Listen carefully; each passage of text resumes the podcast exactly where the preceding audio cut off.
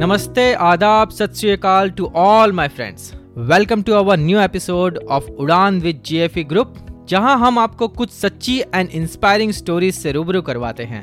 But आज के इस एपिसोड में हम लोग अनएम्प्लॉयमेंट टैलेंट एंड डिमांड के बीच का जो गैप है, उसके बारे में बात करेंगे। एंड जिसको सुन के आपको डेफिनेटली कुछ नया सीखने को और जानने को मिलेगा। दोस्तों कोविड की सेकेंड वेव शुरू हो चुकी है एंड हम सबको कहीं ना कहीं डर है कि सेकेंड लॉकडाउन ना हो जाए, क्योंकि फ़र्स्ट लॉकडाउन में बहुत सारे लोगों को फाइनेंशियल क्राइसिस से गुजरना पड़ा था एंड काफ़ी तनाव भरा दौर रहा था वो। और इस बार जब फिर से वही सारी चीज़ें रिपीट हो रही है तो हम सब के मन में कहीं ना कहीं वो डर अपनी जगह बना रहा है। और फ्रेंड्स अगर हम आज के पर्टिकुलरली यूथ की बात करें तो उनको अपने करियर के बारे में काफ़ी कंफ्यूजन एंड दिलेमा रहता है। एंड जो लोग, समझ लीजिए, अभी ग्रेजुएट हुए हैं या जिन्होंने नई नई शुरुआत की थी, उन लोगों के लिए ये वक्त काफ़ी मुश्किल रहा है। सो so फ्रेंड्स आज के इस एपिसोड में हमारी गेस्ट हैं मिस रहनुमा खान जो कि आज के युवा को करियर कंसल्टेशन देते हैं। एंड साथ ही साथ टैलेंट एंड डिमांड के रेशियो को समझ के उनके हिसाब से इंडस्ट्री एंड यूथ दोनों को सही गाइडेंस प्रोवाइड करते हैं। सो वेलकम रहनुमा जी टू अवर शो जी शुक्रिया फॉर होस्टिंग मी रहनुमा जी मैं आपको सबसे पहले जो क्वेश्चन पूछना चाहूँगा वो ये है कि आपको लगता है कि आज के यूथ में टैलेंट नहीं है? या मार्केट में उनके लिए जॉब्स नहीं है?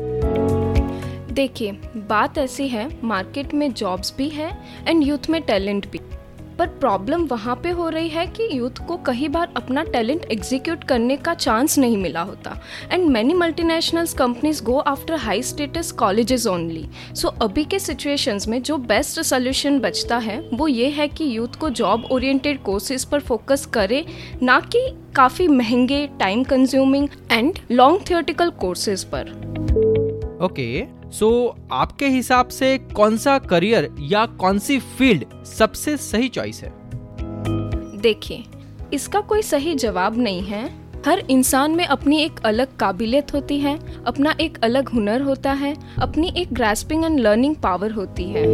सो so, सबको अपने अपने हिसाब से देखना चाहिए कि उनके लिए कौन सी फ़ील्ड बेस्ट रहेगी। Okay so what if I ask you one question के जो अभी अनसर्टेनिटी वाला जो टाइम चल रहा है, ऐसे टाइम पे कौन सी फ़ील्ड या कौन सा जॉब है जो सबसे ज़्यादा सिक्योर है? Definitely medical pharmacy and daily need providers को छोड़ के देखे तो सबसे सिक्योर या जो इस लॉकडाउन के टाइम भी नहीं थमी थी, वो लॉजिस्टिक इंडस्ट्री थी। एंड इंडिया भी इंपोर्ट एक्सपोर्ट में काफ़ी अच्छी तरह से प्रोग्रेस कर रहा है। यस एब्सोल्युटली करेक्ट और एक बात मैं ऐड करना चाहूँगा लॉजिस्टिक के बारे में वो ये है कि हमारी गवर्नमेंट ने 2018 में इंफ्रास्ट्रक्चर के लिए अप्रोक्स सिक्स लाख करोड़ का बजट डिक्लेयर किया था। सो so, उसकी वजह से लॉजिस्टिक की जो प्रोसेस है वो और ज़्यादा स्मूथ हो गई है। जी बिल्कुल। पहले जो चीज़ें ट्रांसपोर्ट करने में एक या दो दिन लगते थे, अब उसके लिए आठ दस घंटे काफ़ी है।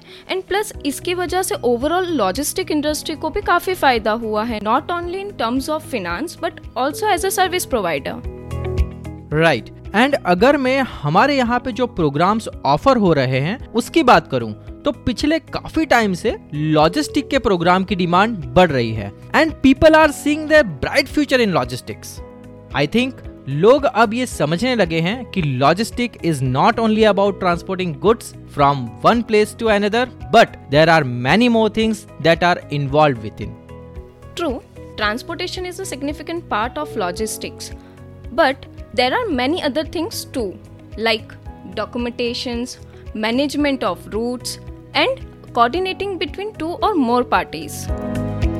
So so, अगर मैं अपने कोर्सेज के बारे में बताऊँ तो मैं ये कहना चाहूँगा that we mainly focus on practical solutions and real projects we don't entertain theoretical knowledge at all that's true आज के जनरेशन एंड आज के टाइम में थ्योरी से ज़्यादा प्रैक्टिकल नॉलेज की ज़्यादा ज़रूरत है।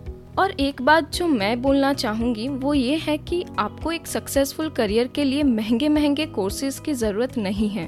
कोई भी कोर्स आपको मार्केट के लिए रेडी कर सकते हैं पर वो मार्केट में सस्टेन करने के लिए मेहनत तो आपको ही करनी पड़ेगी उसकी गारंटी आपको कोई कोर्स या कोई इंस्टीट्यूट कभी नहीं देगी Yeah, that's true. Continuous learning is the only option to upscale yourself in a constant changing market.